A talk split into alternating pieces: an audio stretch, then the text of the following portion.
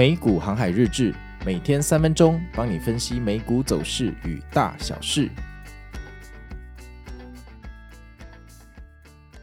大家好，我是美股航海王哦。那现在是台湾时间的礼拜六，大家周末休假愉快哦。那昨天晚上礼拜五美股又发生什么事情啊？首先呢，昨天晚上在开盘前哦，那个盘前的期货已经跌爆了哦。那这个跌爆当然不是说它跌了2-3个百分比啦，昨天大概盘前纳斯达克已经跌了大概 0.7 个百分比。那像这种下跌看了真的是心脏快停了，对不对？因为其实这个礼拜2、3、4纳斯达克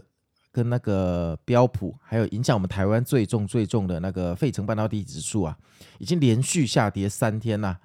那想说礼拜五是不是休息一下，这个礼拜五还没开盘就已经无情下杀，甚至已经跳空准备要低开了吼。那看到这个的时候，我心中有一种诡异的预感，因为在我这么多年的全职看盘的经验里面吼，如果连续3根下跌，最后再补一根跳空开低的话，那这一根跳空开低很容易就变成低开高走。这个同样的道理，我讲另外一个例子，你们可能比较能想象，就是如果我们连续上涨了3天，那第4天呢，居然还往上喷，而且这个喷还是盘前就已经跳空开高了，那不难想象今天就会冲高回落，因为太甜了，很多人就想说先赚一波就先走了。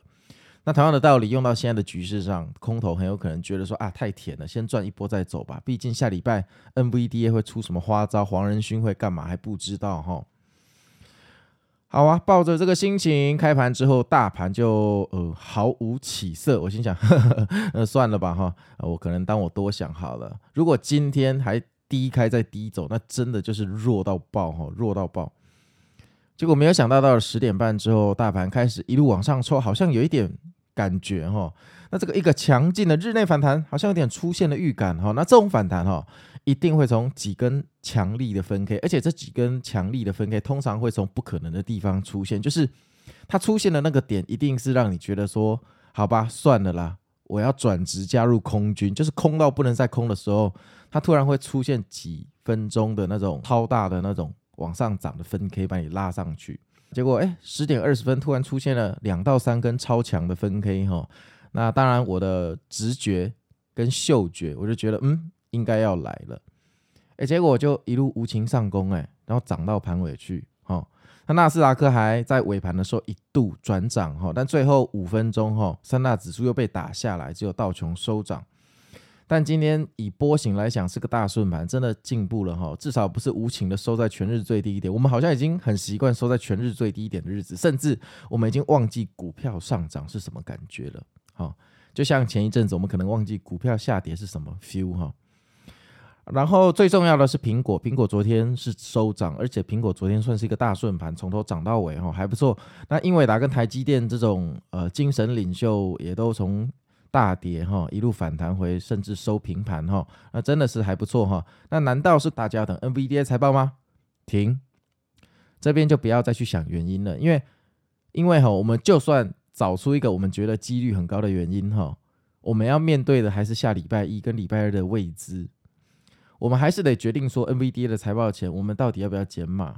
因为如果 NVDA 的财报跳水，那真的整个大盘就下去了，这毫无疑问标普说不定要下探4000点的这不是开玩笑的所以我们去找昨天真正回补或上涨的原因，其实对我们面对礼拜三的窘境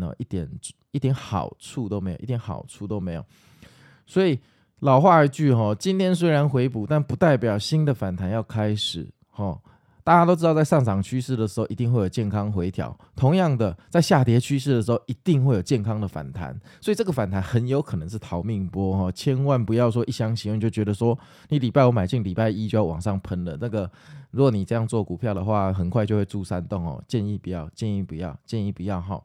现在仍然是空头的顺势交易，千万不要因为一天的反弹就去改变你的看法。当然有可能礼拜继续反弹，好，那这个反弹如果真的撑了3天，也许就有机会转势。但我老实跟你讲，就算它涨3天，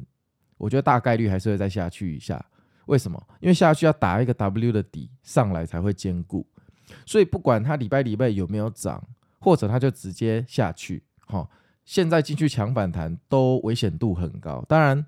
手痒就会进去。好，我说实话，我昨天礼拜也有进去一点点。好，那我们大家就看看，因为反正我们也买不到最低点。好，但是比上不足，比下有余嘛。我现在买进，至少比我在8月初的时候买在标普4500、4600还要好。那我只要不要买在最高就好，我不求买在最低，因为买在最低本来就是浪费人生的事情。好啊，那我是美股航海王，那我们下周一见咯，大家祝你们一个愉快的周末，天气很好，出去玩一玩吧，拜拜。